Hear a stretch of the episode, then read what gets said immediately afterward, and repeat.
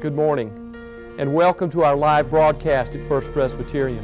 It is a joy to come into your home today with good news about God who loves you. If you're ever in Uptown Columbus, we invite you to stop by and say hello. We'd love to see you, have you worship with us. We'll make you feel like family.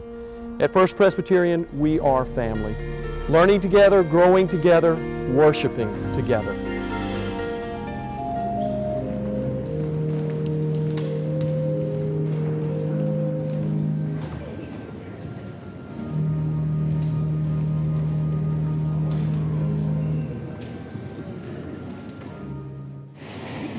Reading comes from 1 Corinthians 1 10 through 18. Let us hear what God is saying to us today. By the authority of our Lord Jesus Christ, I appeal to all of you, my friends, to agree in what you say, so that there will be no divisions among you. Be completely united with only one thought and one purpose.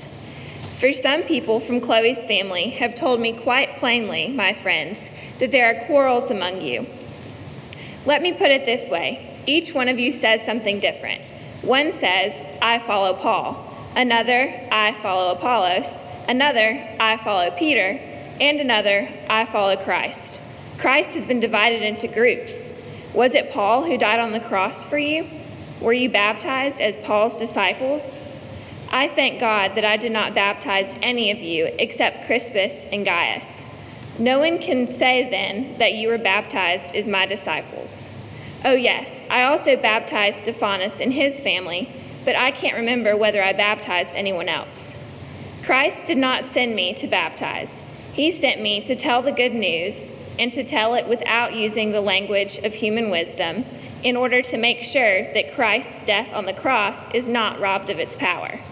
For the message about Christ's death on the cross is nonsense to those who are being lost.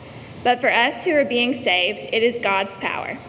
This is the word of the Lord. Thanks be to God. I invite all those that are able to stand once again for the reading of Scripture, our second lesson, which comes to us from Matthew chapter 4, verses 18 through 25. We stand out of respect for God's word, but also in solidarity with Christians around the world who gather on this Sunday, the Lord's Day, to worship. And we're reminded that we are not alone, uh, but that we have brothers and sisters all over the world. Let us hear now, as we read Scripture, what the Spirit wants to say to the church this morning.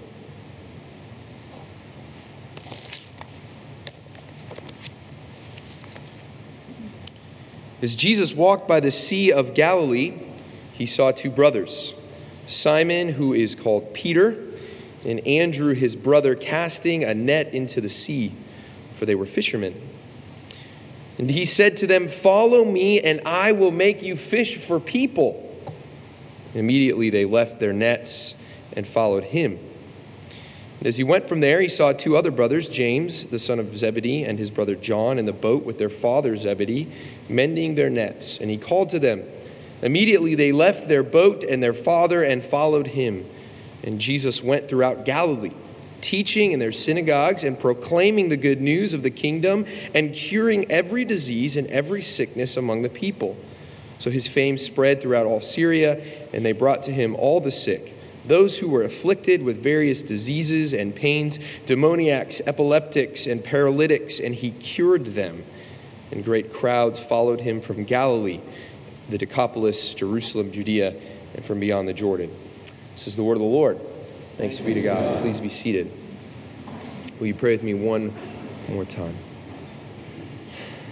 O Lord, may the words of my mouth and the meditations of all of our, our hearts be found acceptable, O God, in your sight, our rock and our Redeemer. Amen. Well, it's good to be with you this morning. Uh, make sure my wireless is working here. I hope that you all had a, a good Valentine's Day yesterday. Um, we are kind of here in the midst of a transition. A few weeks ago, we finished the solas. We looked at the five solas of the Reformation.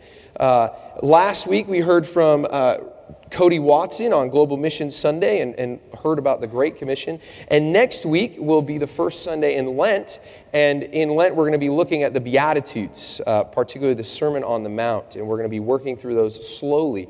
We'll be studying those in our Lenten small groups as well. So this week is kind of an in between week. Uh, but I thought that in preparation for Lent, which is funny because Lent in itself is a preparation, a preparation for Easter. So I thought in preparation for a season of preparation, uh, that we might look at the story that comes before the Beatitudes, so that we might know the context in which Jesus gives and starts the Sermon on the Mount. And so this morning, this story might be familiar to you. You might remember, like I do, my Sunday school teachers putting on the flannel graph uh, that really weird looking boat, right? And uh, the disciples, and maybe a net and some fish, and the calling of Jesus to the disciples to come fish for people or become fishers of men. This, this common, well known phrase. And this story is a story about call. And in the Presbyterian tradition, we love to talk about call, we're obsessed with it. Um, when I was in seminary, and even before seminary, to go to seminary, I had to stand before the Committee on Preparation for Ministry, which is a committee of the presbytery that decides uh, who gets to enter the ordination process, and I had to give my call story. My call story. The moment that I felt called in to ordained ministry, pastoral ministry. Uh, but that wasn't the last time I'd have to tell that story, right? I'd have to tell that story again before the Committee on Ministry, again before the entire presbytery of the Miami Valley, again in a seminary class. Then I'd have to write it so that uh, churches that were looking for pastors could know it, right? I, I told that story a lot. I got to know it really well. And I, I asked Reverend Hasty the 845 story. Did you have to say that story as many times? Yeah, we're obsessed with the call story. We love to talk about call. In fact, one of the things uh, when you're looking for a pastor, uh, we as pastors, we don't accept jobs. I don't know if you know this. We accept calls. Uh, the APNC, Bruce Howard in the first service, who was on my APNC, was just laughing his head as I was talking about this. Because you can imagine if you're, you're on that committee and you're talking to friends and family about what it is you're doing, there's all this language about call. It's really confusing to people. But we, as Reformed Christians, as Presbyterians, we're obsessed with call. And this is the first call story. This is the first time Jesus calls anyone. Now, there's stories in the Old Testament of call. Uh, many stories, in fact. Uh, Samuel being one of the most famous uh, kind of call stories in the Old Testament. But this is the first time Jesus does it. Do you remember when you were called? When Christ called you. Not necessarily to pastoral ministry, but to be a Christian, to be a Christ follower. When were you called? That's the story that we are in this morning. And it's a familiar story. Uh, it takes up only four verses in the Gospel of Matthew, only two in the Gospel of Mark, but like Debbie said in the children's sermon, much longer in the Gospel of Luke. But these four verses here in Matthew, they tell two different stories about two different brothers. But nevertheless, they are nevertheless they are life-altering, life-changing stories. It begins with Jesus taking a walk by the sea as one is apt to do. Now, we don't know why Jesus was walking by the Sea of Galilee. Uh, perhaps the day was coming to a close and he looked down at his Fitbit or his Garmin, whatever, and he noticed he only had 4,000 steps and he really needed to go on a walk so he could get to that all elusive 10,000 steps for the day. I don't know why Jesus is out walking. Maybe he just wanted to hear the sound of the lake, the sea. Maybe he just wanted some fresh air. But he's at the Sea of Galilee, uh, the largest freshwater body in, in Israel. A famous sea uh, or a lake will show up over and over again in Jesus' ministry. Lots of things will happen at the lake, the Sea of Galilee. It has a, lo- a lot of other names. It's fed by the Jordan River in the north, which then moves through all the way and empties back out on the south side. It's teeming with life, uh, lots of fish and wildlife. in the Sea of Galilee. Uh, it's really famous for its tilapia, lots of tilapia in the Sea of Galilee, uh, also known as St. Peter's fish. Um, so Jesus goes for a walk. And if you can imagine with me, you can see the scene, right? He's walking along the shoreline. The water's lapping, making a little bit of noise. Maybe birds are overhead. Maybe it's the end of the day and the pink and the orange in the sky that says the day is coming to a close. Jesus is walking. And he sees these two brothers. And they're about their business. They're about the, the normal, mundane, everyday life kind of stuff, right? They're fishing. That's what you do in the lake. You fish. And here they are. Perhaps they're yelling at each other, as brothers often do, right? No, not like that. No, you need to do it like this, right? I don't know what's happening, but they're fishing. And Jesus says to them these words that we know well Come, follow me, and I will make you fish for people. what's amazing about this story and about this verse is that word come is not a request, it's a command. It's in the imperative. Jesus tells them, Come, follow me. Or literally, come after me, get behind me. Come. The second half of the sentence, the first half is an imperative, it's a command. The second half is a promise. And I will make you fishers of people. This isn't anything that these two brothers are going to do. This is God's work, God's promise. That if they follow the command, God will do something in their life. The gospel wants us to know how they respond to this command and this promise. Immediately, it says. It's an adverb right away, without haste, immediately. They leave their nets. They don't hesitate. They don't write out a list of pros and cons like I am often apt to do. Um, but you could imagine if they were to write a list of pros and cons, right? Uh, do we have any uh, Jimmy Fallon, Tonight Show fans in here, right? I love Jimmy Fallon. I grew up watching him on Saturday Night Live, and I was excited when he took over the reins of the Tonight Show. And he has this recurring segment called Pros and Cons. He, he does this uh, with some regularity. You can imagine the pros and cons list that the disciples here, or uh, these two brothers, might do, right? Um, Jesus says, Come, follow me, I'll make you fishers of people. They look at each other and they go, Well, pro. Um, he promised to make us fishers of people? Oh, yeah, but con, I have no idea what that means. Don't know. Pro, he wants us. Somebody wants us. Con, yeah, but we were taught not to go anywhere with strangers. So there's that. You know, I don't know this guy. Pro, we won't have to work anymore. We won't have to fish anymore. That's great, right? Con, yeah, but I don't want to be a cannibal. And it's kind of what it sounds like he's asking us to do, right? Fish for people. I don't know. This is, this is strange.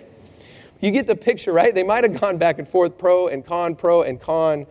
Is this good? Is this bad? What should we do? And this is what we do as humans, right? I, I, can remember sitting at my kitchen table when I was 18 years old and a senior in high school, and I had to decide where to go to college. And it was between Iowa State and Azusa Pacific University. And I remember listing them, right? All of the things pro, Iowa State's three hours from home. Con, Iowa State's three hours from home, right? I mean, you do this. Um, but they don't do that. Wise decision making, discernment, it takes time, thought. But they don't do that. Immediately they get up, they follow Jesus without thought, without even a conversation about the implications of what this will mean. They get up and they follow. In fact, the text tells us that they leave their nets or they abandon their nets. The word abandon means that you're never coming back. If you abandon something, it means it's over, it's done. I am done with that. They don't just immediately get up, they immediately get up and abandon their nets, leaving behind everything they once knew. Walking away from their jobs, their livelihood, to follow a stranger. They leave a sure thing. The Sea of Galilee is a really good place to fish. They leave their boats, their nets, everything to follow Jesus. And so the story continues. Jesus is continuing to walk down the lake, right? The, the night is not over, the day is still young, apparently. And, and behind him are these two brothers walking along. We don't know how far they go, but they go some ways down the lake shore. And Jesus spots two more brothers, this time the, the sons of Zebedee. And they're with their dad, and they're working hard. This time they're not fishing, but they're cleaning their nets. So maybe they're done for the day um, they are mending their nets. Perhaps they're bent over, cleaning the muck and the mud, the junk that has gotten into their fishing nets. Maybe they're tying new ropes to repair the holes in their nets that who knows what has caused. And here comes Jesus. This time, the text just tells us he calls them. The word kaleo, to call, to be called. It's the same word that the word church comes from. The Greek word for church is ekklesia. Maybe you've heard that term before. Uh, ekklesia, ek, out of or from. Klesia, kaleo, called. Literally, the church is the called out ones, the ones who are called. That's what it means to be the church. And here Jesus is beginning a new community, a new type of congregation. Calling out.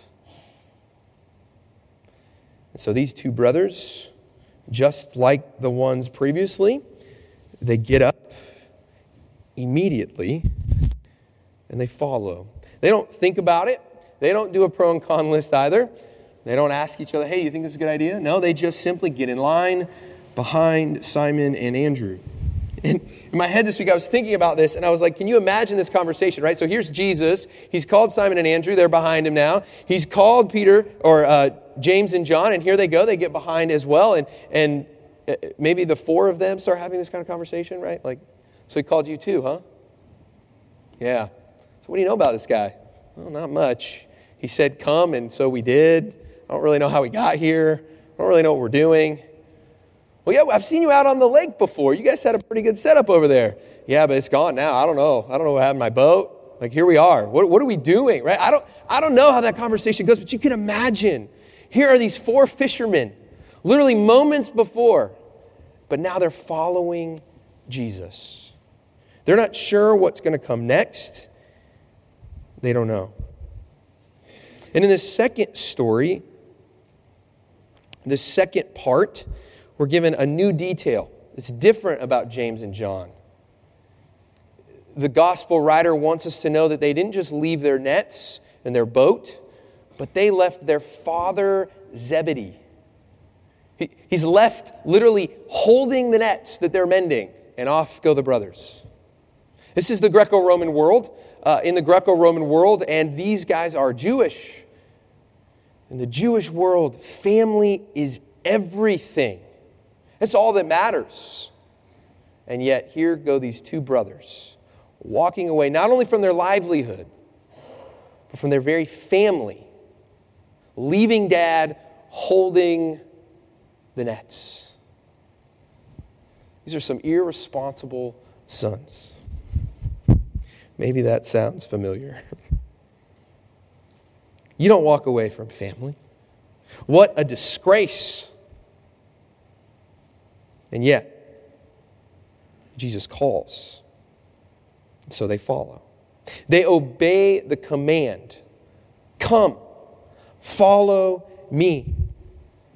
Because, friends, when the God of the universe, when the creator of everything seen and unseen calls, you follow. As The Godfather, the great movie says, uh, they got an offer they couldn't refuse, right? Because that's what happens when you are called. This is amazing grace. Because Jesus chooses them. They don't choose Jesus. Do you get that? Do you see that? This isn't their decision. This is God's decision. This is God's work. Hey, you are coming with me. They're chosen. Jesus calls them in the midst of their everyday life to follow right from where they are, just as they are. His call, come. And we can hear it if we listen carefully this morning, because it's still there. Come. And what strikes me about this is that he calls them while they're fishing, right? I mean, these are not the, the elite, these are not the educated, these are not the best of the bit, these are fishermen. I don't know if you know much about fishermen or if we have any fishermen in here, but after a day of fishing, I, I, you don't smell very good, do you? I remember going fishing with my uncle uh, when I was a child, and I just remember the smell of the fish. I mean, it smells awful. Here they are. They smell bad. They're dirty. They've been working hard. And Jesus says, Come, just as you are, with all of the muck and the dirt and the junk of your life. Come. I want you just as you are. Come. And my promise to you, I'll make you fish people.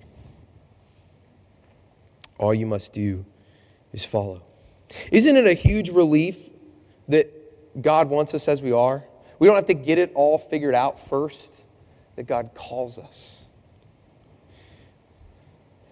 But so often when God calls, we don't really listen, do we?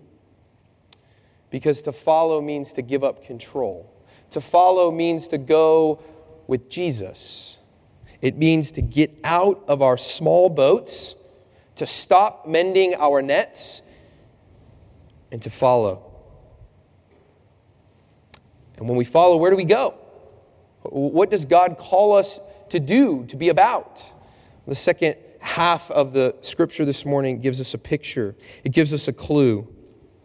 What does Jesus do? He goes throughout Galilee teaching, proclaiming the good news, and curing every disease. Throughout the rest of the Gospel of Matthew, these three themes will pop up over and over and over again. Jesus taught, Jesus preached the good news of the gospel that the kingdom of God is here, and he heals sickness, hurt, pain.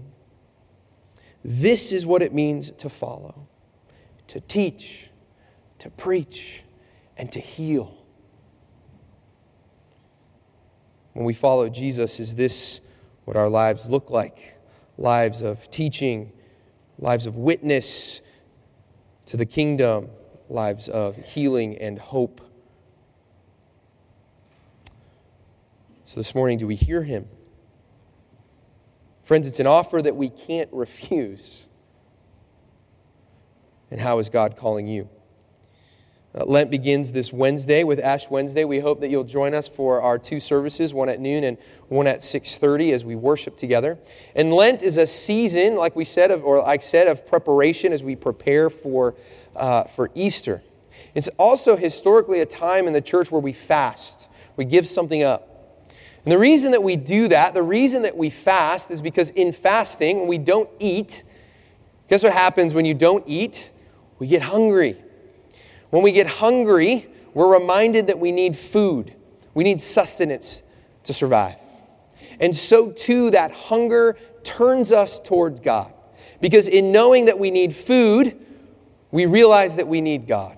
That without God, we have nothing. That we rely on God for everything. This is what Lent is about.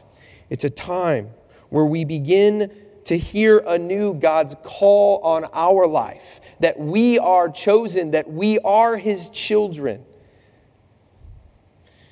So, this Lent, how is God calling you?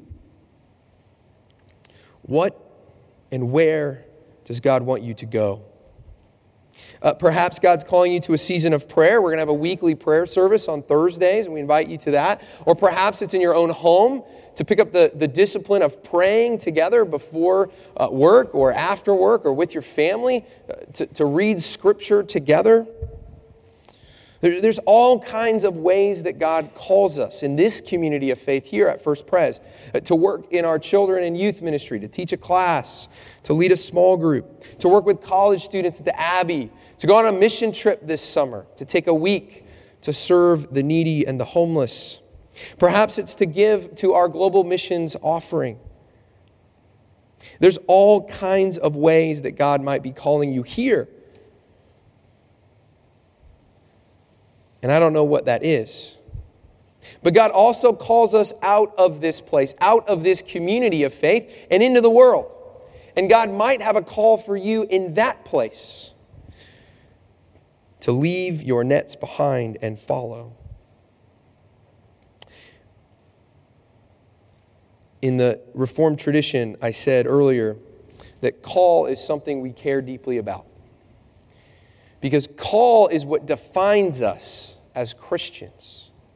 Uh, in his latest book, uh, Mark Labberton he was the pastor at First Pres Berkeley in California for a long time. He's now the president of Fuller Theological Seminary.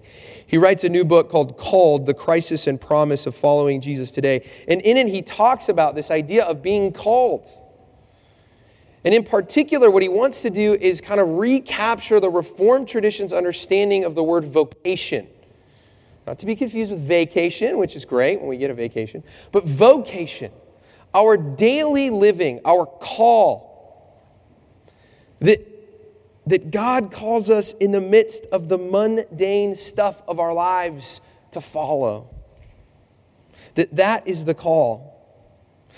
Uh, Calvin and some of the other reformers were, were really insistent on um, not separating the sacred from the secular. That, that was a, a tradition that kind of had been handed down. But they want to put it back together. They want to say all of life is sacred, all of life is holy. So, whether you're a doctor or a lawyer, a teacher or an engineer, a mother or a grandparent, a father or a student, that what it means to follow Jesus is to be that, but be a Christian. There's no separation. The book of order in the directory for worship says it this way God hallows daily life. Daily life provides an opportunity for holy living. As Christians honor and serve God in daily life, they worship God. For Christians, work and worship cannot be separated. How we live our lives outside of this place matters. It matters. What we do in here for an hour on Sunday mornings shapes what we ought to be doing out there the rest of the time. That's the call. The call is to go out into the world, to be fishers of people. And the amazing thing about this call, friends, is that there's a promise. The promise that God is going to do it. So, do you hear God calling this morning? To get out of the boat, to leave the nets behind. Christ calls. Will we follow? In the name of the Father, and the Son, and the Holy Spirit. Amen.